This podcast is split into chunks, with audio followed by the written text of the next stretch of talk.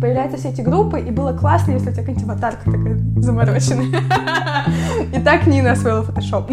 Реально. Для того, чтобы делать себе красивые аватарки с Робертом Паттинсоном. Спасибо, Паттинсон, ты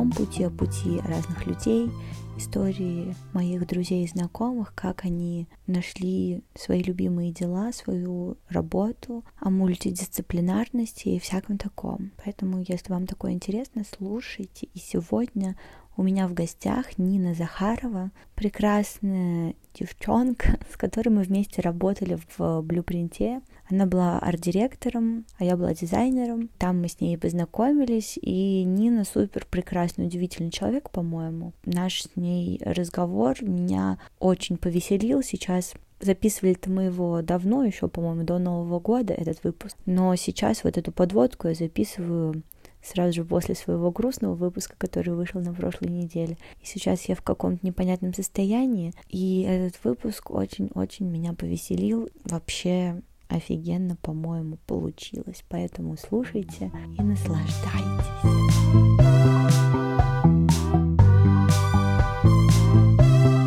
Ну, очень классно. Я очень рада, что ты позвала меня. Ну, просто реально есть ощущение того, что таких разговоров очень мало, к сожалению. У меня есть еще но сейчас есть ощущение того, что русское комьюнити, вот это какое-то дизайнерское, оно как-то оформляется, да, там какие-то люди появляются, кто-то коммуницирует, а очень долго как будто были такие дизайнерские столпы, и вот только ты про них что-то слышишь. А это такие уже сложившиеся чуваки, которые все про себя поняли, а вот этого дискурса поиска какого-то, что ты не знаешь, куда примкнуться, то ли это, не то ли это, вообще нет. Плюс, мне кажется, раньше ты еще как-то мог, наверное, мыслить в контексте я дизайнер, я занимаюсь там только дизайном, да, я работаю только в этих программах. Сейчас вообще, к сожалению, или к счастью, к счастью, скорее, вообще не так, потому что все стало более размыто, более сложно, огромное количество чуваков совмещает кучу работы, абсолютно при этом не понимаю. У меня был смешной очень момент, когда ну, у меня часто происходила такая штука. Э, я, когда приходила на какие-то новые работы, я очень хорошо помню момент, когда работала в Петербурге. Я только переехала в Петербург, и я работала в пиар-агентстве, которое работает с большим э, ресторанным холдингом, только с холдингом. То есть все, что ты делаешь, это всякие меню, то есть все пятое, десятое, обслуживаешь всю эту штуку. И, и я помню, был какой-то шок у других дизайнеров, когда я туда пришла, потому что э, когда вставал вопрос про то, что нужно что-то нарисовать руками или нужно отретушировать фотографию, они все такие, типа, нет, мы это не делаем. И я такая, так, подождите, а так можно, что ли? То есть, в смысле, то есть у дизайнера какое-то более узкое поле, потому что я всю жизнь существовала в каком-то очень странном мире, где ты делаешь все. Ну, как раз из-за того, что я, я самоучка, у меня нет образования какого-то дизайнерского, где тебе говорят про то, что дизайнер — это человек вот такой, он делает mm-hmm. это, это и это. У меня все всегда было не так, у меня всегда, типа, ты умеешь это, еще вот это, а еще ты сказал, что ты это умеешь, но ты этого не умеешь, поэтому сейчас ты за ночь этому научишься. И как бы прикольно. Вот, и сейчас, мне кажется, очень много таких чуваков, очень много же дизайнеров, например, которые умеют программировать, да, и сами как бы делают какие-то там сложные веб-штуки, это тоже очень круто, интересно за этим наблюдать. Просто мне кажется, что это всегда э, как-то воспринимается, что это однобоко, что ли, ну, да. типа плоско, во-первых, Раньше это вообще упиралось только в печатку. Ну, не знаю, нас учили только печатки, нас mm-hmm. вообще не учили вебу никакому. А, а сейчас еще и 3D появляется, и сайты, и 3D в сайтах, и, в общем... И приложения, и дополненная реальность, да, и чего да. только нету, да, и везде дизайнеры нужны. Но дизайн — это же на самом деле... Э, я, по крайней мере, я, во-первых, себя вообще не называю ни дизайнером, ни кем. Вот расскажи, как э, вообще ты... Как я себя называю? Да. Это, кстати, это, э, это смешно.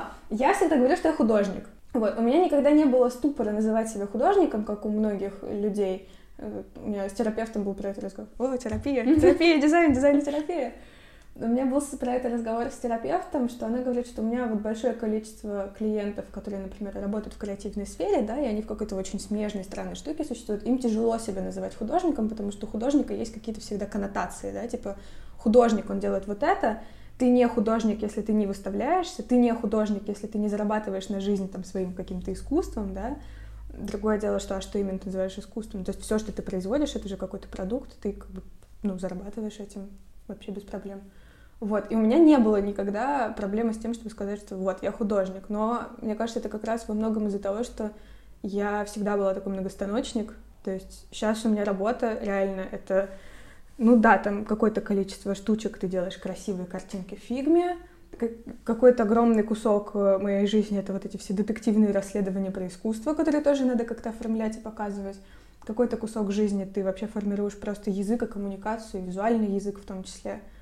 Вот. И еще большой кусок того, что ну, я леплю и, и пишу, и, в общем, что только не делаю. И как бы очень странно разделять в таком случае, мне кажется, что ты ты, ты дизайнер и художник. Ну, блин, нету, я все сразу, я, я везде художник.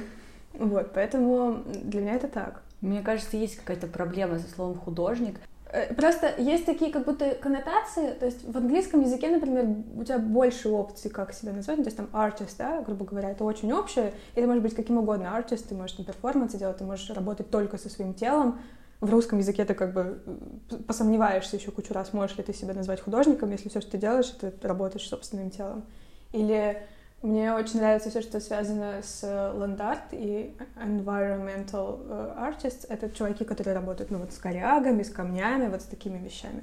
В русском тоже тебе сложно. То есть, если тебе нравится составлять тотемы из камней, ты такой, блин, ну я, наверное, просто ебанутый, а не то, что... А кто? А вот что это? Это типа сет-дизайн, нет? Ну это съемки. Set design это больше как будто художнику-постановщику, Сет-дизайн это звучит так, как будто это сразу такая коммерческая очень штука. Да. Ты построил сет-дизайн, тебе за него заплатили, да? То есть для себя как будто бы ты не занимаешься сет-дизайном, ты формируешь какую-то композицию, ты через нее рассказываешь какую-то историю, ты как-то сам выражаешься, тебе никто за это 5 рублей не даст. Ну, по идее, как бы в самом начале процесса. Плюс сет-дизайн у тебя есть ТЗ. Ты же не, не делаешь для себя искусство по ТЗ, не садишься с бумажкой такой, так, там должно быть 8 предметов, три из них красные. Ну, то есть, нет. Вот, и есть еще как будто бы такая коннотация про то, что есть high-brow, да, э, и low-brow. Вот как раз вот эта вся история про гранты, какую-то академическую сферу, да, там связи, кураторы, вот это все, это очень high-brow, и со стороны кажется, что туда очень тяжело зайти, и как бы если ты не вертишься в этом соку, то ты не можешь себя назвать художником. То есть если ты сам с собой где-то сидишь в избушке, да, там и палочку кромсаешь, тебе кажется, что ну нет, потому что у меня куратора нет, или там у меня агента нет, или что-то вот такое. Про меня не вышли публикации на английском языке в каком-нибудь журнале. С другой стороны, я встречала таких людей, которые называют себя художниками, но при этом вообще никак не зарабатывают, просто сидят как раз в избушке, делают свое искусство. Ну, ну имеют полное право на это. Да, но у меня сразу возникает какой-то вопрос. Ну, а ты вообще кто тебе дал право так называться? Нет, не, даже не про это. Это было... называть как хочет. Ну, просто ты такой... А ты вообще жить собираешься, как будто, ну, как будто это в отшельничество в какое-то превращается, что типа, ну, мне не нужны ни деньги, ничего, я просто посвящаю себя, типа, искусству какому-то. Как будто сразу скепти- скептически начинаешь относиться к такому человеку. Ну, типа, ну, у тебя какая-то великая цель есть, ну, ты сидишь, ты мне зарабатываешь деньги, ну, как-то это как будто все, не знаю. Мне кажется, это вопрос про то, является ли искусство искусством, если его никто не видит. Ну, то есть, если нет зрителя, является ли этот объект каким-то важным, и вот это вот все. Если есть только человек, который произвел что-то, и только вот это произведение. Я потому что считаю, что да. Мне кажется, что не обязательно нужен зритель для того, чтобы оценить. То есть, мне кажется, что достаточно того, что я это сделала, я это оценила, все. То, что какие-то люди выбирают... Ну, то есть они реализуются, просто у них другое совершенно восприятие самореализации, и если в этом нет какого-то социального аспекта, мне кажется, это все равно важно и ценно, это все равно является искусством. То есть я довольно много думаю про то, что, ну, мы же в капиталистическом живем mm-hmm. устройстве мира, и тут как бы все настроено, что у тебя вот есть продукт, ты его показываешь, ты за него что-то получаешь. А если представить, что совсем другая ситуация, например, если бы вот сейчас э, всякие ребята же пытаются внедрить историю про безусловный доход. Если представить ситуацию, что все люди в твоей стране получают какую-то минимальную зарплату, которой хватает для того, чтобы обеспечить, там, у тебя хватает на квартиру, на еду, на какое-то там образование. Вот, да? Тогда у тебя отпадает необходимость зарабатывать искусством, то есть искусство все еще продолжает являться искусством. А сколько людей им тогда начнут заниматься, больше или меньше? То есть вот какие-то такие вопросы. Мне кажется, социальный кусок нельзя выкидывать, просто классно, что есть люди, которые пытаются выйти за эти рамки. Я бы тоже, наверное, очень хотела. У меня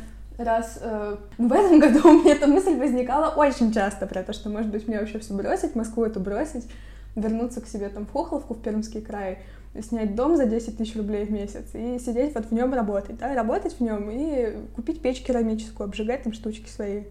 Вот, мне кажется, карантин и коронавирус реально пробудил какие-то вот эти желания, типа уехать в избушку, топить ну печку, ну, да. целовать берег. У меня вот э, какое-то безумное... Приложиться желание. к земле. Да, да, да, лечь на землю, там, пустить скупую слезу, добраться на гору угу. ползком, голышом, я не знаю, ну, в общем, какие-то... Смешно, что при этом большое же количество людей не то чтобы были настолько социальны, но у всех возникло это желание обнять березу. То есть даже люди, у которых э, как бы жизнь в целом не сильно поменялась. То есть ты как сидел дома, да, ну, грубо говоря, ты там программист какой-нибудь на Канаду работаешь, и ты как сидел дома, так и сидишь. Но тебе все вокруг говорят про то, что, блин, сейчас бы березку обнять, и ты такой, да, березка. Я тоже очень хочу. Вот, это интересно. Но у меня постоянно происходят такие штуки.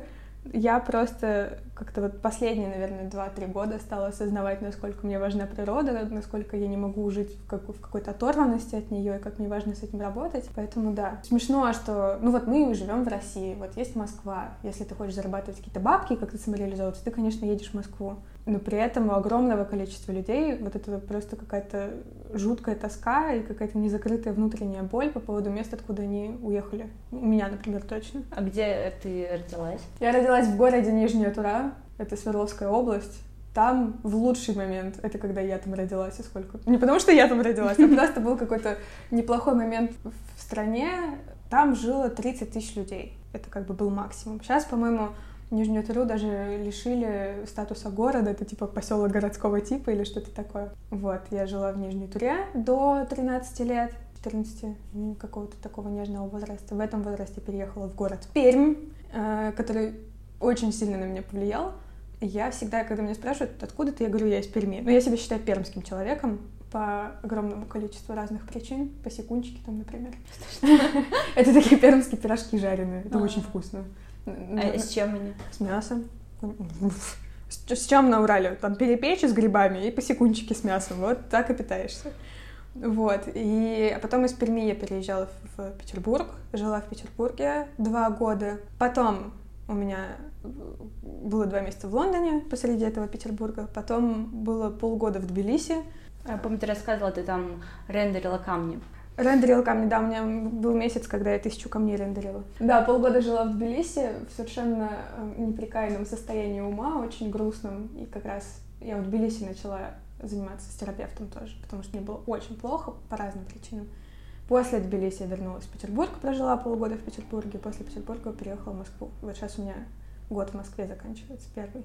Как тебе Москва? Классно, Реально классно. Ну, то есть, э, я всегда была тем человеком, который до последнего говорил про то, что я в эту вашу Москву не поеду, вообще ни в коем случае. Мне очень нравился Петербург, до сих пор очень нравится, но э, вот меня щелкнуло в какой-то момент, что я хочу другого вайба, который как бы только в Москве я нахожу в России, это вот то, что есть комьюнити, очень легко выходить на людей, социально, да, как-то все более активно, потому что ты когда в Петербурге живешь, там этого нет, там все, к тому же, ну, опять же, из-за того, что все так устроено, что в Москве все бабки, все классные специалисты из Петербурга тоже в какой-то момент переезжают, либо они туда возвращаются, когда они уже такие большие, комфортные, и могут себе снять огромную хату с камином двумя.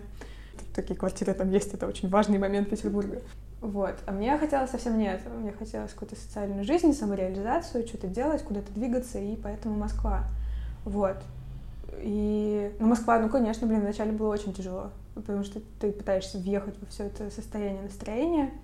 Переезжать меня никогда особо не обламывало, потому что ну, сколько у меня переездов было уже, 8-9, я не знаю, я уже сбилась со счета, сколько раз я переезжала. Но в Москве со мной случилась штука, про которую я думаю, что никогда не случится. Это то, что вокруг меня образовалось много классных друзей. У меня никогда не было друзей. Ну, то есть у меня были какие-то, но не настолько классные, не было такой сплоченной тусовки.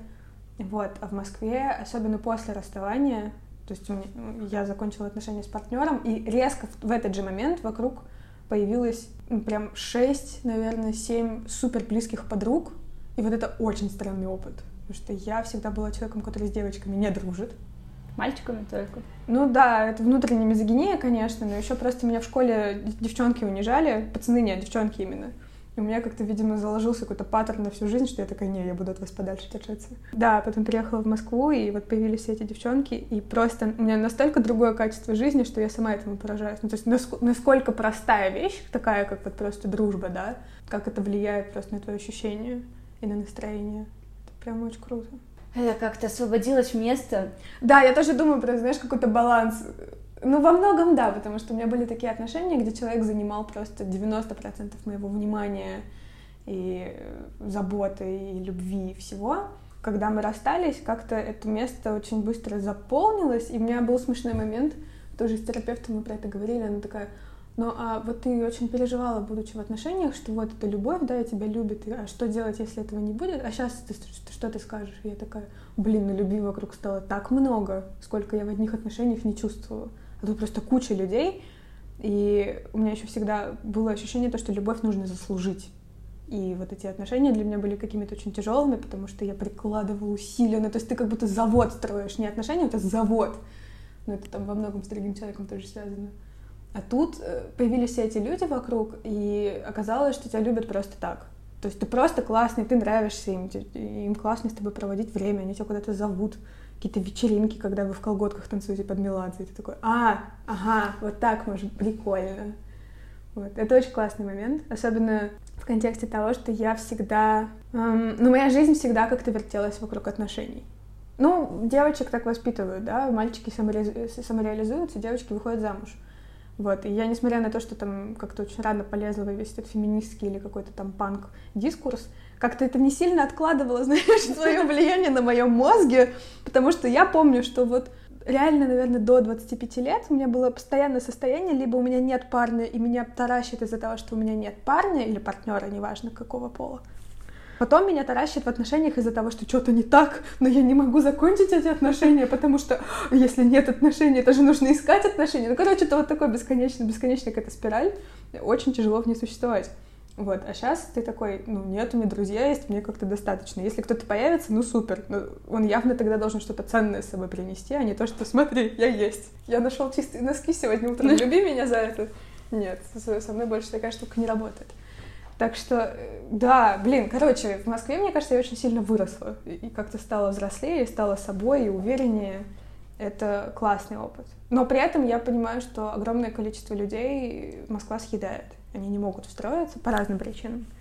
Очень много там от личности зависит, от случайности зависит. Ну, то есть вполне могло произойти такое, что я бы закончила отношения, и друзей у меня не появилось. Или у меня была бы одна подружка, которой было бы ужасно тяжело слушать все мое нытье. И, как бы, и что? И ничего возможно, поехала бы, я не знаю, в Петербург назад.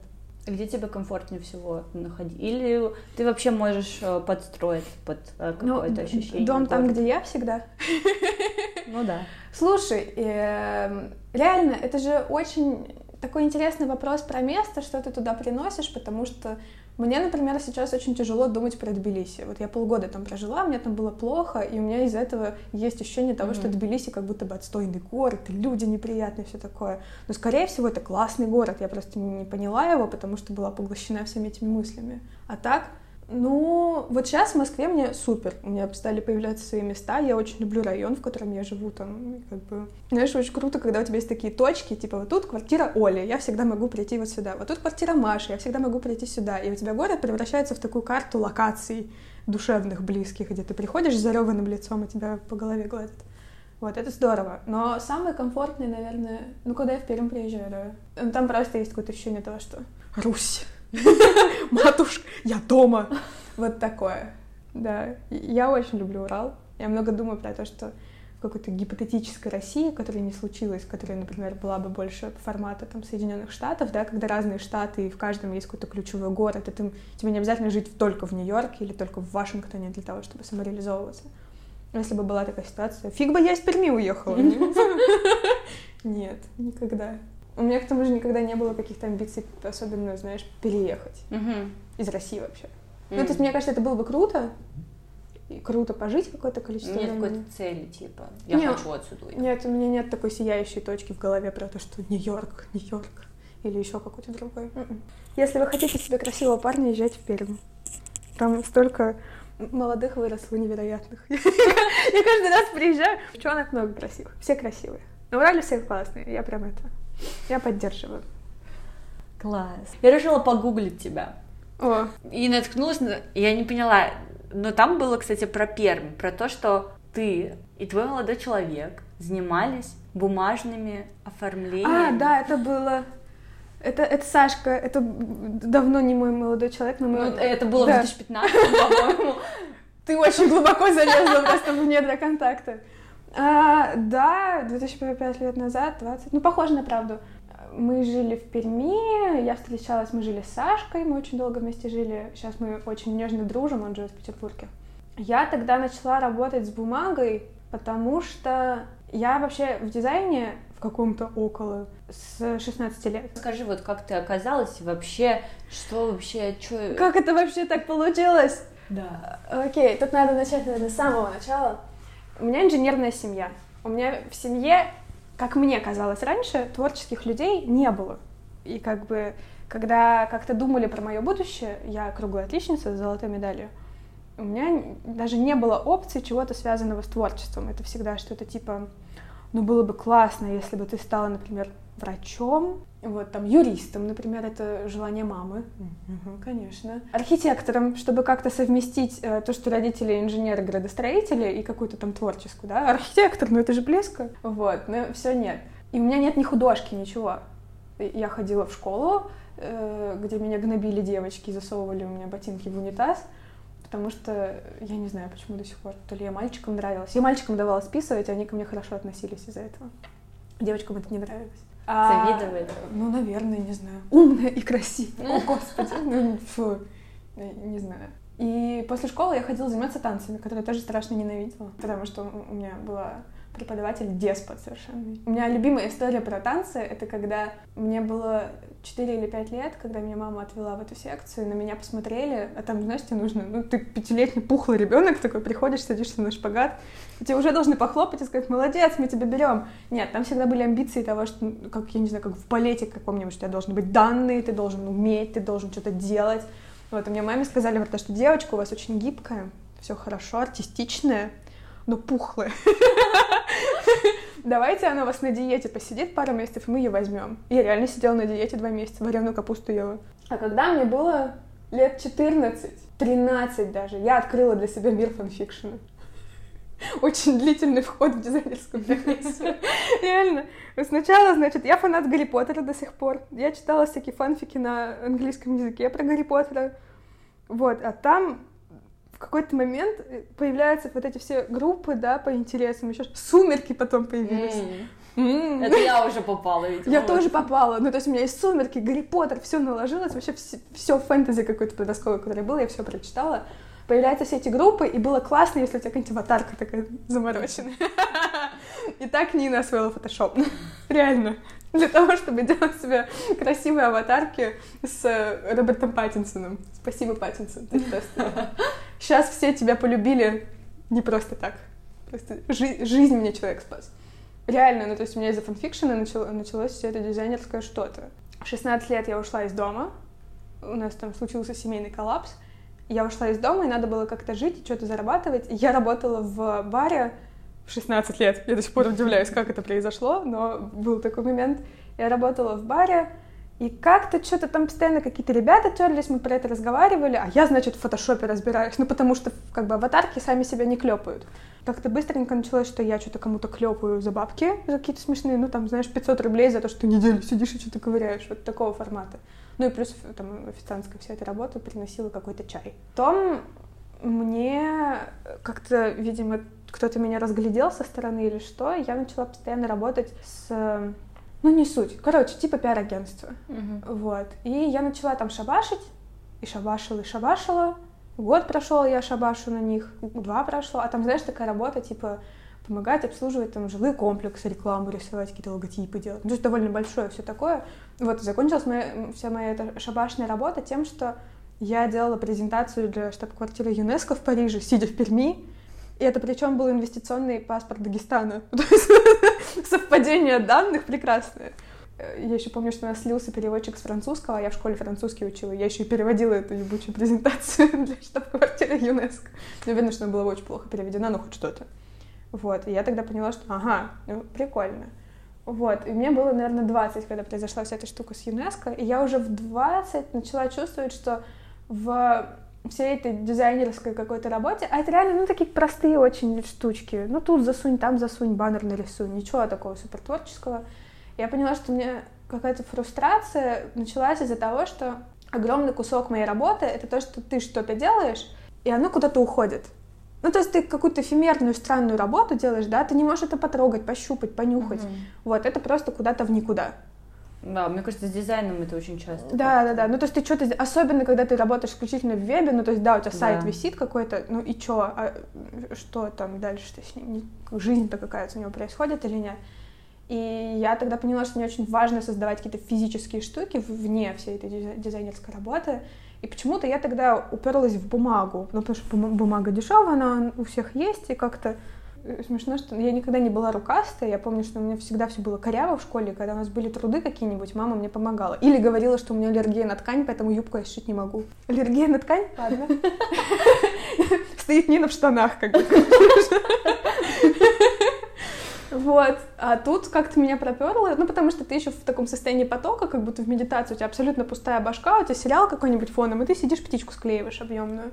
Я начала это делать. Потом мои друзья, которые открыли маленький барчик, это заметили. Я помогала там, работала с детьми, делала с детьми эти бумажные штуки, потому что они от этого кайфуют. Я кайфую от детей, всем классно. Я получила свою тысячу рублей. Ну, в общем, какой-то такой э, ненапряжный труд. А привело это все в итоге меня к тому, что я начала как-то теряться рядом с музеем современного искусства ПерММ. Вот, про который важная история, что когда в Перми была культурная революция, я не знаю, слышала ты или нет, это был 2005, 2007, 2010, вот эти вот года, когда Пермский край вообще стал типа экспериментальным краем, туда повезли крутых арт-директоров, Лебедев делал всю навигацию городскую, привезли Курензиса, который величайший наш музыкант, и он, значит, сидел у нас э, в Пермском театре оперы и балета. Ну, сейчас Курензис уже перебрался из Перми, сейчас он в Петербурге будет, но я помню, был момент, когда из Москвы э, в Пермь летали полные самолеты, было не купить билеты, вообще они стоили очень дорого, потому что Курензис какая-нибудь премьера, и там, я не знаю, Собчак скупила пол самолета, то есть реально вот такие штуки.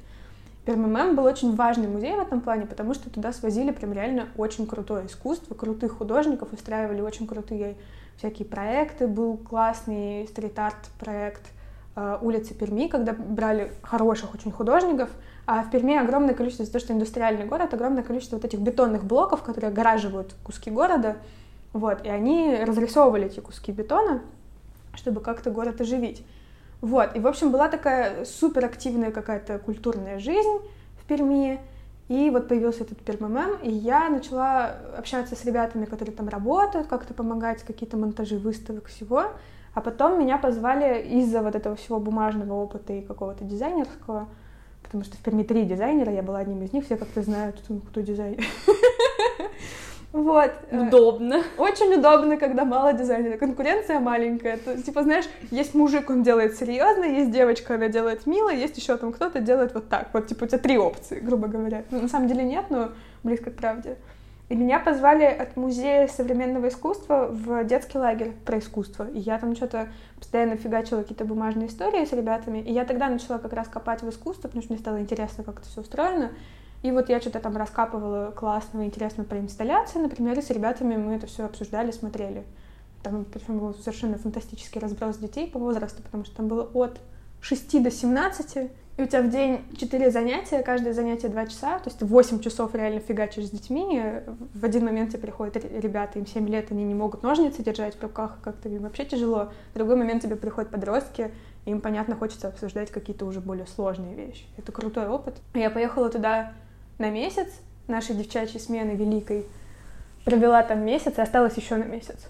И в общей сложности я провела два месяца вот тем летом, тусуя с детьми, рассказываем про дизайн, про искусство, делая всякие штуки. Вернулась после этого в Пермь, поняла, что больше не могу жить в Перми, потому что... Ну, вообще работа с детьми, она всегда очень сильно мозг переворачивает, потому что ты как-то начинаешь смотреть вглубь себя и вспоминать, я каким ты был ребенком и чего ты вообще хотела от жизни, живешь ли ты так. И я приехала в Пермь, рассталась с Сашей. Саша, по-моему, до сих пор в шоке от того, как это произошло. Ну, я рассталась. В лагерь съездила. Просто. Да, просто в лагерь съездила, потусовалась с детьми, значит, как-то...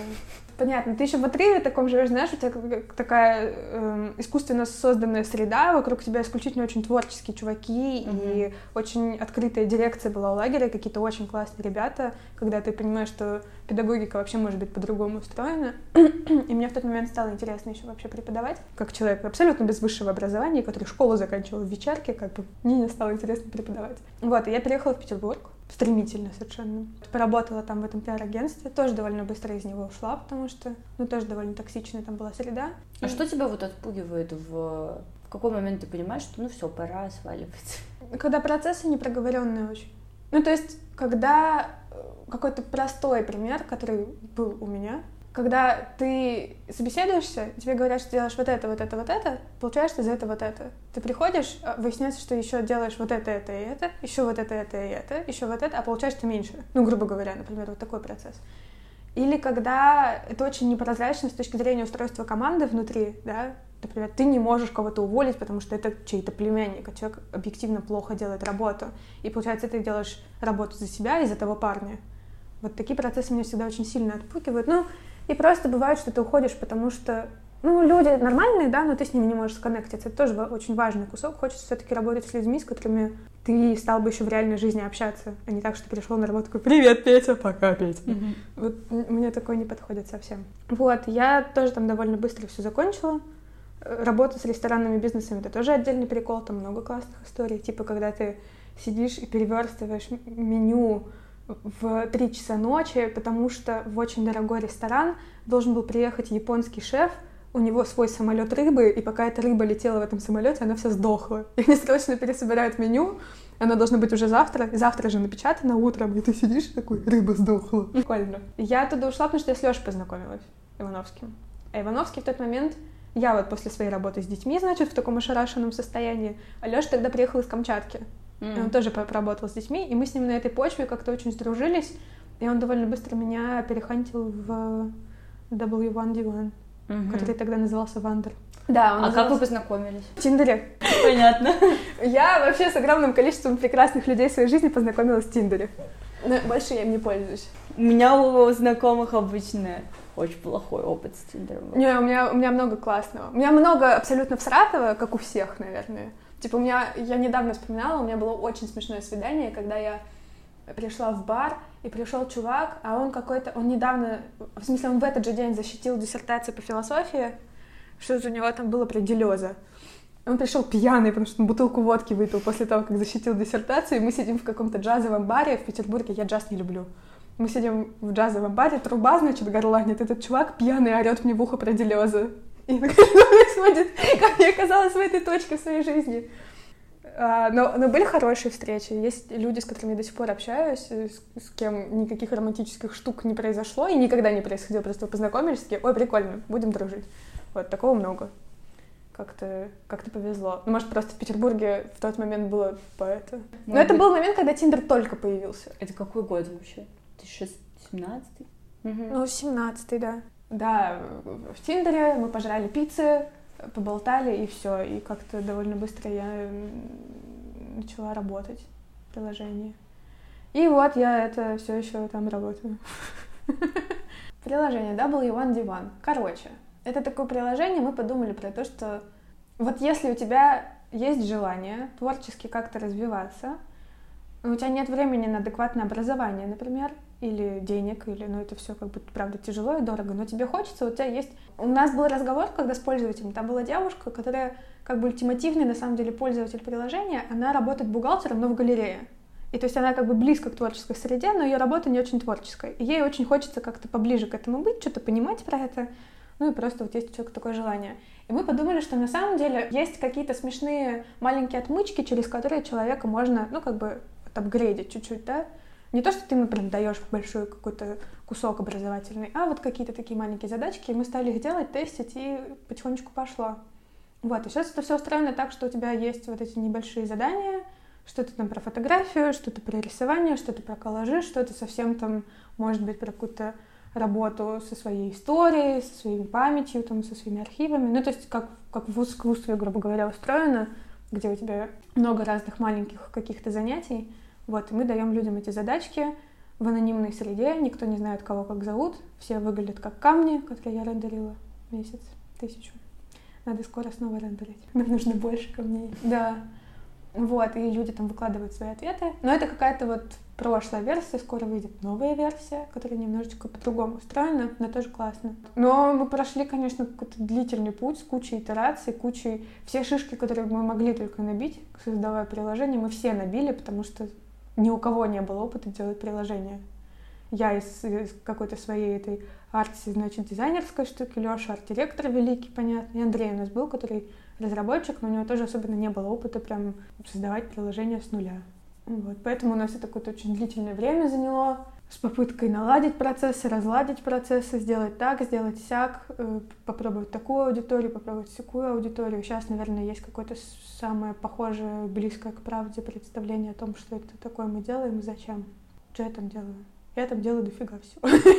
Мне очень... Мой любимый разговор, когда ты едешь с таксистом в такси, тебя спрашивают, чем вы занимаетесь? Да-да-да. Ща, ща, ну, ну я говорю, ну я художник, это как бы сразу обычно... Хотя нет, там начинается вопрос, типа, «А что вы делаете? Ты говоришь, ну я скульптуры леплю. Какие? Камни. Чё? Ну, ну да, ладно. Вот, а в приложении я занимаюсь тем, что связано с контентом вокруг него там от визуального языка и коммуникации до вот этих всех карточек про искусство, ресерча, придумывать задания, подготовить задания, помочь спродюсировать. В общем, это какое-то огромное количество процессов. Вот, и я во всех немножечко участвую. Ну и плюс там коннектиться с нашей командой разработчиков, объяснять, что надо, что не надо, где что упало, где что поднять. Вот такие вещи. Но это на самом деле классическая история, когда стартап, э, в стартапе мало людей, и все как бы берут на себя то, что могут взять. Даже если ты не умеешь это делать, ты учишься в процессе. Это очень классная школа для того, чтобы, ну, как бы вырасти сильно в профессии в какой-то, в трех. А, а ты сама пользуешься приложением? Да, я плачу за него. Ничего себе. Мы, все, кстати, мы все, кто работает в приложении, мы сами платим за свое приложение. Я, я пользовалась, когда это было бесплатно, потом я что-то перестала пользоваться, а потом я зашла, оно уже было платное, я такая, о, мне нет столько денег. Вот последнее время, когда с приложением как-то все стало сильно лучше, я все чаще встречаю людей, которые дико радуются, когда узнают, что я пишу карточки в один до один. Ну, то есть это как будто самая какая-то такая очевидная для меня штука, когда ты говоришь, ну вот я там работаю. Говорю, а прикольно, что ты делаешь? Я пишу карточки. Что? Ты пишешь карточки? И вот когда карточки, это какой-то там супер кусок. Ну, у тебя же прикол какой-то с карточками, мне кажется. Да, я по, по карточкам угораю, я, я люблю это дело. Расскажи, что такое карточки, если люди, которые будут слушать, не, не супер поймут, о чем. Да, ну, грубо говоря, у тебя есть какое-то супер простое задание, например, искать круглые предметы вокруг себя. И само по себе это задание тебе кажется недостаточно серьезным или типа странным. То есть, зачем тебе это делать?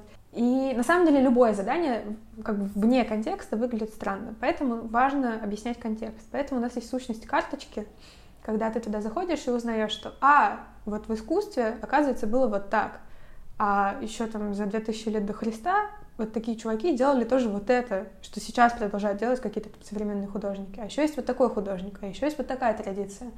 И это даже не всегда про историю искусства. Я помню, у нас есть задание про то, что человеческий мозг, есть такой термин пареидолия, человеческий мозг любит искать лица во всем, даже в неодушевленных вещах. И вот этот весь детский процесс, когда ты смотришь на облако, какой, ой, это верблюд, или когда ты можешь, там, я не знаю, в кастрюле увидеть лицо, это вот супареидолия. И у меня просто был блок карточек, где я залезала в биологию, читала, зачем нам это нужно, как бы, как это работает. В общем, контекст, он сильно шире, как правило, чем просто история искусства. Там еще просто история, там вот биология какая-нибудь, может быть, физика иногда, типа, когда ты пишешь про преломление света почему-то. Потому что, ну, в мире же все так и устроено. Это же не то, что у тебя контекст только в одной области. Там куча всегда разных факторов совпадает, и мне кажется, важным их объяснять. Вот, и, в общем, пишу я эти карточки.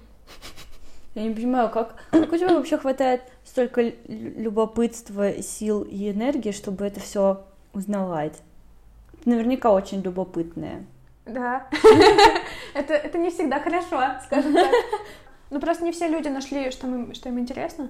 Ну, это Просто то, про что я пишу, это то, что мне самой очень интересно. Это то, что я бы читала и изучала, даже если бы не было приложения. Ну, вот сейчас у меня сильно больше идет уклон в антропологию, мне интересна антропология, э, ну и история искусства тоже, потому что это тоже как- как-то рядом идущие вещи, их нельзя друг от друга разделить. Поэтому, поэтому вот так получается. Поэтому ты была отличницей. Да. Школе. Ну, информацию ты любишь, историю. Mm, да, но это сложно сказать, что ты любишь информацию. Э, я недавно с кем-то обсуждала это, мне на самом деле во всем этом мне всегда интересен человек. Потому что это же все, все, все про людей. Вот, антропология про людей, искусство про людей. И больше всего меня, наверное, интересует курьезность человеческой жизни, если можно так сказать. То есть вот когда антропологию читаешь, и я, например, сейчас читаю книжку про то, что были такие индонезийские, до сих пор есть индонезийские племена, кажется, до сих пор есть, у которых есть обряд э, двойного захоронения. Человек умирает, они его хоронят один раз, потом достают и потом снова хоронят. Вот. И, и те же интересно, почему это так устроено. То есть как-то человеческий мозг в какой-то момент как-то связал что-то с чем-то, что появилась такая штука. И мне очень интересно изучать вот эти связи, почему, почему так, почему так, почему люди так по-разному живут. Мне кажется, это супер круто. Странно было бы, наоборот, не интересоваться этим, потому что ты же тоже человек, ты же тоже какая-то своя социальная жизнь, то есть, получается, ты свою не анализируешь. Короче, на самом деле это просто потребность к самокопанию, которая очень широко вышла из берегов. Как э, один из способов терапии, короче, познание себя через опыт других. Да. Но я точно очень люблю изучать историю искусства других художников, потому что я у них ворую. Я как бы открыто это говорю. Не в смысле, что ты делаешь как бы точно так же, как они, а ты смотришь метод, ты смотришь, про что они работают, почему такой язык, почему у них вот такой символ обозначает вот это, и такой, а, это классно, это классно, вот это я возьму с собой. Э, как ты вообще относишься там к референсам, когда там ты делаешь какой-то... Я хорошо отношусь, ну потому что сейчас, что у нас, эпоха постмодернизма. Нельзя создать что-то принципиально прям новое, мне кажется. Ты всегда стоишь на столпах, как бы на головах людей, которые были до тебя, потому что ты же существуешь в контексте, он кем-то создан, поэтому я нормально отношусь. Если ты в лоб не берешь как бы у человека, да, и тогда ты просто приписываешь себе что-то, что сделал другой человек, окей, это плохо. Но открыто говорить про то, что ты вдохновляюсь вот этим, я взял вот это вот здесь, это, мне кажется, абсолютно нормально. Окей, это контекст искусства. А если мы возьмем медицину, ну то есть а что, ты просто бросаешь опыт других людей? Такой, нет, я буду лечить с помощью палки и пиявок, потому что я верю, что это работает, я это изобрел. Это же так не работает. Кстати, кажется, что 3D — это самое нереальное из всего, что только может быть. Это, это максимально виртуальная вещь. А, нет, у меня к 3D появился интерес из-за того, что я еще очень люблю гейм-индустрию, видеоигры. Я много играю, много про них читаю, но я играю в инди во всякие. Я смотрю за большими всякими играми, но я больше люблю независимый маленький, потому что там как раз... Это тоже все про язык, про очень странный какой-то язык, про сторителлинг. Ты же каким-то интересным образом выстраиваешь историю. Это же игра не просто у тебя есть мячик, он куда-то катится, хотя такое тоже может быть, а там что-то, какая-то глубина в этом. Вот, и у меня долго есть какая-то мечта про то, что вот однажды я, значит, всему научусь и попробую сделать свою маленькую Индию. А для этого нужно 3D. И я полезла туда из-за этого, а потом как-то мне стало классно и интересно с точки зрения того, что ну, это тоже просто классный визуальный новый язык. Его мало, он еще не такой затертый, там можно экспериментировать. Классно, что у тебя есть несколько как бы сферы полей, в которых ты это можешь применять. Мне важна команда. Я, мне тяжело работать без фидбэка. Я помню, у меня же есть этот маленький канал, который я почти уже не веду, но в какой-то mm-hmm. момент я его активно вела, и было круто, когда ты пишешь какую-то историю, да, ты как бы пишешь ее для себя, но потом приходит человек и пишет, ой, как классно, я вообще даже не знала, что такое бывает, спасибо. Ого. И вот этот кусок очень важен про фидбэк, про коммуникацию какую-то, просто знать, что ты не просто так это все делаешь, оно кому-то важно и пригодилось.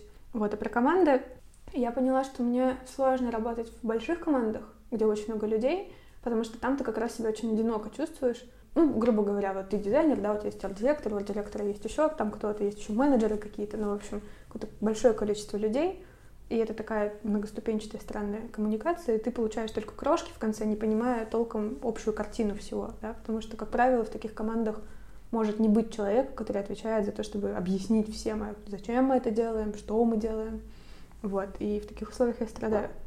Но один из каких-то самых классных для меня моментов — в работе я очень люблю работать в кризисных командах. Когда кризис, все плохо, времени мало, людей мало, вот мне прикольно. Я не знаю, с чем это связано, но когда ты такой... Может, это такой комплекс Бога немножко, или я не знаю, что ты такой спаситель прыгнул на белого коня и побежал всех спасать и всем помогать и все за всеми доделывать. Сложнее, интереснее, интереснее, когда ты, ну для меня, когда ты делаешь не что-то одно, угу. когда ты участвуешь в многих разных маленьких процессах или больших процессах. Ну, то есть ты как бы фактически влияешь на более полное изображение, чем когда ты отвечаешь за какой-то маленький угу. кусочек. Но при этом есть люди, которым классно работать над деталями. Я это тоже очень уважаю. Такие люди тоже очень важны и нужны. Вот это просто про персональный склад, наверное, человека. Мне кажется, не бывает такого, что ты работаешь, и у тебя просто прет всегда, все хорошо. Рано или поздно даже самая хорошая работа может стать рутиной и не в кайф, потому что ты привыкаешь. Мне кажется, что вот это чувство наполненности того, что ты делаешь, это самореализация, его и не стоит искать в одном рабочем месте. Я скорее верю в структуру того, что вот у тебя есть работа, там тебе нравится, там ты реализуешь вот этот кусок себя. Еще у тебя есть какое-то хобби, да, там ты реализуешь еще что-то. А еще ты, например, любишь как-то странно краситься, там ты тоже это реализуешь. То есть это такой, как бы ты собираешь такую лего-конструкцию. Угу. Вот. Скорее так. Потому что идеального места нет. Даже если ты сама будешь работать на себя и создавать для себя такую штуку, оно все равно не будет идеальным.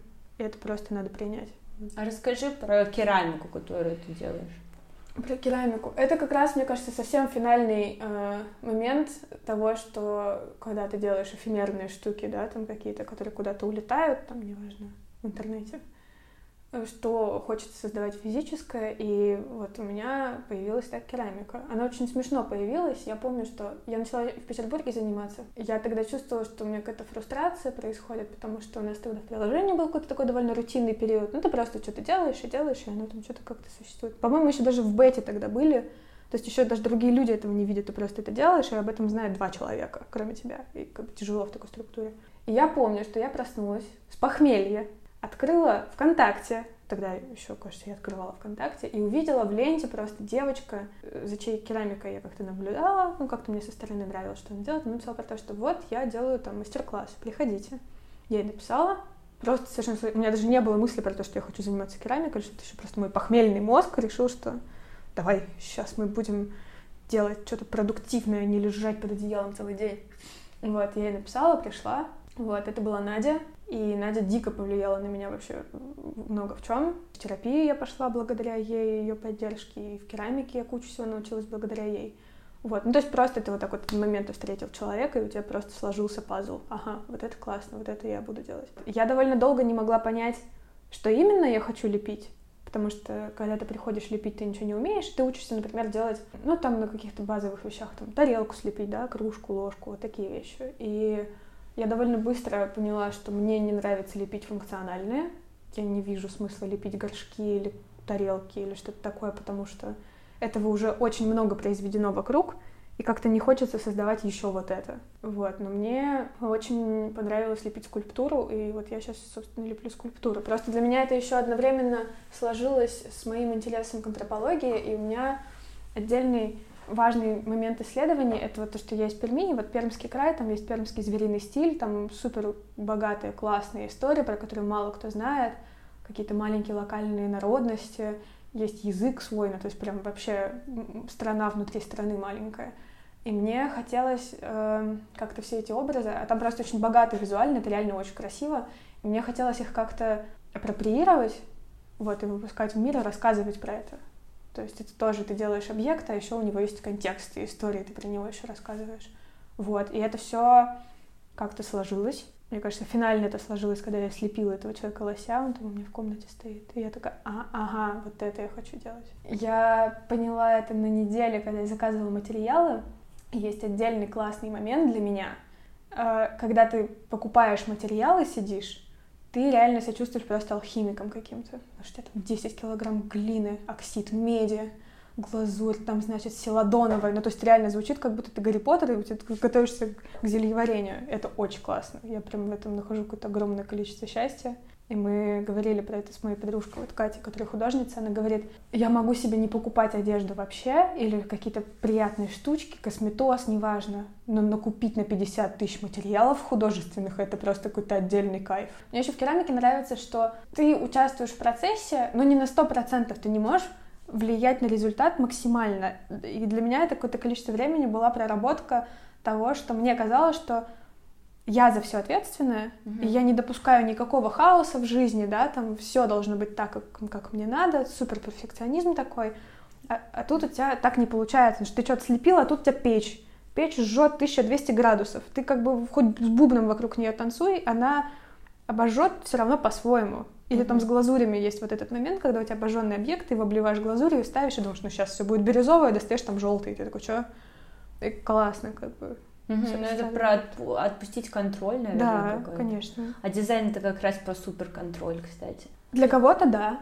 Ну, наверное, в привычном каком-то В привычном понимании, да. У меня просто в дизайне тоже очень часто бывает момент, когда я сижу, делаю... Ну, когда я для себя делаю какие-то вещи, я сижу, делаю что-то, у меня есть картинка в голове, я ее делаю, делаю, делаю, понимаю, что что-то тут не складывается, а потом случайно из каких-то совершенно удивительных вещей получается что-то неожиданное для меня, но классное. И вот вот этот момент я ищу всегда, наверное, в работе. Так mm-hmm. что я скорее про хаос стала. Из человека, который был про порядок. Все, у меня часто тут, я не знаю, печатка какая-нибудь, там, я не знаю, шрифт слетел, пиксели не идеально стоят. Я нормально к этому отношусь. Мне кажется, потому что мы же не роботы, мы же люди живые. И как бы косячить нормально. И мне кажется, что очень часто самые красивые вещи — это самые неидеальные, где ты видишь, что там что-то немножко скошено, что-то немножко перекосило, что-то немножко не хватает, да?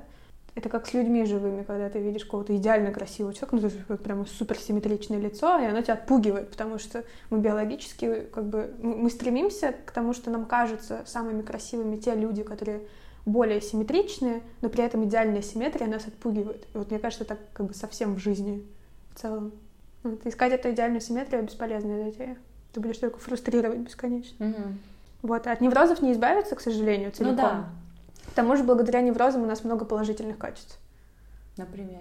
Ну, если ты, например, гиперответственный, то ты же любишь планировать, да, и как-то все складывается, когда планируешь, чем люди, которые, окей, хаос, и поэтому у них все такое, а, а сейчас я побегу, а кто купил, никто не купил билеты. Ну, то есть вот такая ситуация, это же не, не очень классно. Ну, то есть это всегда история про то, что да, у тебя есть вот такая штука, но еще благодаря ей ты умеешь делать вот это. Ну да, нет, это нужно просто найти этому применение ну, и да лишние, короче, негативные штуки сглаживать и находить этому какое-то какое свое место, конечно. Ну, в таких вещах еще очень классно работает проговаривание, как, mm как я понимаю, господи, весь этот год, просто у меня весь год про то, что пока ты ртом другому человеку не объяснишь, mm никакого процесса вы не, не построите. Ой, вот. это так, это такая ценная штука. Да. И с неврозами точно так же. Ты когда знакомишься с кем-то, да, и ты пытаешься еще держать это идеальное лицо и показать, что ты не ебанутый совсем в край. А классно на самом деле работает, когда ты познакомился и говоришь, слушай, вот ты сразу знай, у меня есть вот такой загон, вот такой загон, и еще вот так со мной не надо делать. Если человек свалил, потому что испугался, ну и с Богом как бы дорожка. Mm-hmm. А если нет, то все, вы все друг друга поняли, и дальше все прекрасно, ну, как да, мне ну, кажется. Ну да, это же э, про выстраивание границ тоже, да. про честность, наверное, какую-то. Не, я на самом деле всегда тоже за то, чтобы не бояться рассказывать о себе какие-то вещи, типа плохие. Ну, mm-hmm. то, что ты думаешь, ну я вот не очень хорошо поступил, ну э, ты рассказываешь это, и ты просто, ну, типа, честно говоришь, вот, да, вот так вот я ну, плохо выступил, мне немного стыдно. Да. Или нет, наоборот. Блин, про стыд классная история. Я много про это думаю, потому что у тебя наверняка тоже из-за того, что ты невротик, тоже бывают эти моменты, когда ты посреди ночи лежишь и такой, зачем я в восьмом классе это сказала? Зачем? У меня после каких-то встреч может быть Да, да, или когда... У меня бывает такое, что ты встречаешься с друзьями, как ты выпиваешь, и, все хорошо, тебе кайфово в процессе, просыпаешься, ты такой, господи, что я наговорил? А, что, а, а вот так, а, это нормально вообще? И то есть вот ты вот в этом состоянии, и это не лечится вообще ничем, кроме того, что ты проговариваешь это с людьми, с которыми ты был, или ты просто рассказываешь, вот у меня сегодня с девчонками встреча, и наверняка будет какая-нибудь ситуация в стиле, кто-нибудь из нас скажет что-нибудь, я на прошлой неделе такую фигню просто, и вот ты смеешься с этими людьми, такой, нет, со мной все в порядке. То есть только так это работает. Uh-huh. А если это все в себя засовывать, терпеть, зажевывать, никому не говорить, мне кажется, можно взорваться в какой-то момент. Бывают у тебя такие периоды, когда ты такая, я говно. Сейчас нет. Но бывает. Звучит очень так. Да, бывали э, очень много в момент. У меня была очень низкая самооценка, и я это долго прорабатывала. Ну и в, в вот моих прошлых отношениях, да, у меня было постоянное ощущение того, что меня недостаточно, я говно, со мной все не так, я все не доделала. Вот просто во мне все дело, и мне кажется, у меня в какой-то момент... Ну, у меня доходило до селф-харма прям совсем. Угу. Вот. Сейчас такого нет. Ну, во-первых, потому что я начала проговаривать такие вещи, когда мне только чуть-чуть начинает что-то такое казаться, ты говоришь кому-нибудь близкому, что, блин, вот такая штука, и тебе говорят, что нет, все, все в порядке, все, все хорошо. Так что сейчас... Нет, честно говоря, нет. А с, в, там, в работе у тебя было когда-нибудь такое ощущение, что типа... Ну, это синдром самозванца такой. Ну да, наверное. У меня было такое долго очень, пока ну, во-первых, не пошел фидбэк со стороны, потому что ты классно, ты все делаешь классно. И пока я не разделила момент того, что у тебя есть общее ощущение того, что ты говно, и ты все делаешь плохо, тогда вопрос, почему ты на этой работе до сих пор, почему тебя никто не уволил, и все как-то ведет, когда ты при принимаешь эту мысль, это как бы волнение немножко спадает. А второй процесс это то, что то, что я не чувствую себя говном, не значит, что я не вижу своих недостатков или косяков. Ну, то есть я объективно косячу я могу что-то забыть, что-то не сделать, что-то упадет, что-то... Это нормально. Ты замечаешь как бы проблему, ты ее фиксишь, все. И то, что у тебя произошла проблема на работе, не значит, что у тебя автоматически должно появиться ощущение, то, что ты говно. Это очень разные вещи. Угу.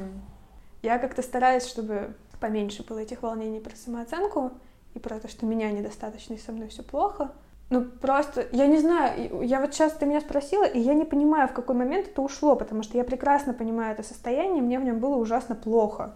То есть в какой-то момент реально доходило до каких-то совсем уже опасных для жизни ситуаций. Вот, но постепенно это расправилось. Ну вот, видимо, с терапией, с друзьями, с проговариванием, с какими-то рабочими процессами это все вышло на какое-то хорошее плато. Класс. Я вот сейчас подумала про то, что когда ты так говоришь, ну, про то, что нет, я не считаю себя говном. Это может звучать так высокомерно со стороны. Да нет, мне кажется, это вообще здравая какая-то штука. Да, но просто э, э, как будто бы у меня длительный какой-то кусок жизни заняло то, что мне было сложно принять здоровую самооценку, да, какую-то нарастить себе, потому что у тебя со стороны есть какая-то негативная коннотация, как будто люди, у которых здоровая самооценка, они какие-то высокомерные, да, слишком себя эгоистичные. эгоистичные, да. То есть, например, здоровая ситуация, да, человек со здоровой самооценкой, находясь в каких-то отношениях, которые его ранят, в которых ему плохо, он как бы просто такой, блин, кажется, это не работает, починить я это не могу, я пошел. Человек с нездоровой самооценкой, находясь в точно таких же отношениях, он будет до последнего находиться в этих отношениях, потому что ты думаешь, ну как, я же, я же говно, но я же не найду лучше. Я буду пытаться это починить, но даже починить у меня не пытаюсь. Ну, то есть вот в таком, ты в какой-то спирали негативной находишься, uh-huh. и дела так и не складываются, потому что ты постоянно находишься в состоянии того, что нет, я говно. И там еще есть всегда этот момент внутреннего сам- самосаботажа, про то, что я знаю, что я могу сделать какое-то дело очень хорошо, но я его делаю все равно плохо. Потому что я верю, что я плохой, и я сам себе причиняю ситуации для того, чтобы верить, что я плохой. Если, я не знаю, вопрос, наверное, если не дизайн, то куда? Антропология. Если не дизайн, для меня, если не дизайн, то наука. Вот. Либо еда. У меня такие опции. Угу. Понимаешь, да? У меня очень четко по жизни все. Я очень люблю еду, я люблю готовить, поэтому мы иногда шутим про то, что у меня есть пермские как бы хорошие друзья, родители моего друга, вот, и они очень любят, как я готовлю супы, и говорят, что не, но если карьера как бы не сложится, ты возвращайся в Пермь, мы откроем успешную супешную. И у меня вот это название успешная супешная, оно отложено на всякий случай. А, у тебя же нет такого, что все, я типа всю жизнь дизайном теперь занимаюсь буду? Нет, я вообще считаю, что сейчас люди, ну, только в очень узких сферах можно всю жизнь проработать, как бы чувствуя себя при этом прекрасно. Мне кажется, что сейчас люди... В среднем есть же про это исследование, то, что в среднем сейчас люди меняют профессию и область профессии типа раз в пять лет. Угу. Ну, это зумеры меняют. Mm. Ты себя к зумерам а, определяешь или к миллениалам? Я другой покемон. Слушай, я не знаю, а, а, а где граница проходит? Ток? ТикТок, блин, ТикТок классный. Я считаю, что ТикТок это супер, его надо смотреть. Потому что там есть момент того, что когда ты заходишь первый раз, да, тебя отпугивает количество танцующих людей, но он вообще не про это. Там, если настроить немножечко под себя ленту, то ты столько нового узнаешь. Просто как бы потому что это как будто самый прямой проводник к людям, не к таким, как, как они хотят выглядеть, как это в Инстаграме устроено, да, где ты скрупулезно выстраиваешь свой имидж и там как, как свое изображение себя. А в ТикТоке чуваки вот, ну как бы вот живые чуваки. И я есть какие-то просто темы и дискурсы, про которые я ниоткуда не могу узнать на русском языке вообще. Ну, то есть, например, в ТикТоке есть какой-то огромный кусок, вот то, что называется гей-ТикТок, ЛГБТ-ТикТок, где очень хорошо объясняют, как вообще все это устроено, как устроена гендерная теория, как работают местоимения, почему, почему это важно для каких-то людей. На русском такое есть? И на русском есть, но а. я, на, я все на английском смотрю, у меня mm-hmm. это английский тикток.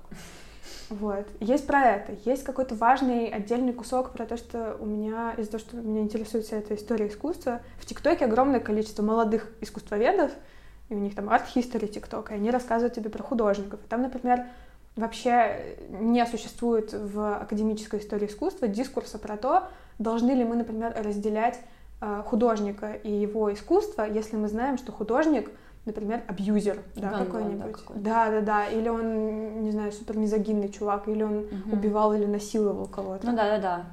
Вот, а там ты смотришь, тебе про это объясняют, где говорят про то, что окей, давайте мы не будем искусство отделять от, как бы, от человека, потому что нужно целиком все это оценивать. И такой, ага, то есть Пикассо не очень, да? Да, Пикассо вообще не очень. А ты считаешь, что не нужно отделять? Мне кажется, это сложный вопрос. Что считать отделять? Например, вот как бы есть Поланский, да, вокруг которого огромная же проблема того, что там, ебанутый, он не ебанутый, насиловал, он там не насиловал, ну, скорее всего, да, и абьюзил всех, кого только мог. В таком случае э, разделять это значит, чтобы этот человек как бы не зарабатывал на том, что он делает, не, ну просто я думаю, его надо сажать, если он что-то как-то приступал закон. Mm. Ну просто... Ну, знаешь, но можно вот cancel... смотреть его фильмы? Ну, ну да, ну то есть ты можешь смотреть его фильм и не ассоциировать его с тем, что этот чувак там, условно, убил кого-то или изнасиловал, или там... Я не знаю. Вот я, это, я это тоже очень сложный момент, да. И про него вообще никто не говорит. А он как бы есть, и он важный. Особенно на фоне всех этих мету, да, историй. Cancel culture, вот это вся, да. типа, что всех мы канцелим, не знаю. Я как-то, с одной стороны, как будто феминизм такой, типа, да, канцелим сейчас всех, просто всех возьмем, mm. типа, пока, уходите. А с другой стороны, это как-то тоже, ну, типа, какая-то максималистская штука. То есть, типа, канцелим, все, пока. Это максималистская штука, но неудивительно, что она вообще существует, потому что сейчас скорость реакции общественной вообще другая по сравнению mm-hmm. с тем, какая она была в 20 веке. И вообще весь этот дискурс про разделять произведения художника важен Э, там главный поинт, один из, это то, что эти чуваки очень часто использовали наработки или там какие-то находки, или даже апроприировали себе произведения искусства других людей, которые не могли быть предоставлены по разным причинам. Я, например, дико расстраиваюсь, когда пишу эти несчастные свои карточки, и у меня я всегда стараюсь, чтобы в карточках были женщины, женщины там, художницы, женщины-фотографы, еще что-то, потому что это важно. А ты читаешь биографию каждой из них, и там в конце будет написано что-нибудь там типа «Флоранс Андре была забыта до 70-х годов 20 века, пока ее не открыли какие-то феминистские ученые-задротки». А она была очень важным фотографом, который дико повлияла на развитие фотографии, но вот какие-то мужики забыли ее имя записать, и все. И вот это важный поинт про то, что пока мы постоянно как бы фокусируемся на этих ребятах, мы абсолютно забываем про то, что есть люди, которые были не увидены, э, люди типа people of color, да, или там женщины, или еще кто-то, ЛГБТ-меньшинство. Вот, что все эти люди были не увидены, потому что мы очень много обращали внимание вот на тех чуваков. И вот это интересная точка зрения, я как-то много про нее думаю, мне это важно. Пожелать людям... Этим 20 прекрасным или 30 ну, короче, нормально. Есть аудитория, есть. Ты знаешь, мне кажется, это классный, классное упражнение представлять, что все эти люди с тобой в комнате. Ну, то есть вот mm-hmm. мы с тобой говорим, да, еще 70 человек просто да. сидели. Это же здорово. Мне кажется, какой-то выход на людей — это всегда классно. А что пожелать? Не знаю, мне кажется, мне хочется всем пожелать в терапию пойти. Можно такое? Просто в терапию. Ну или читайте хотя бы что-нибудь побольше. Вот. И будьте любопытными. Будьте любопытными и относитесь к себе с юмором и вообще к жизни с юмором. Мне кажется, у нас много проблем из-за того, что мы слишком серьезно живем.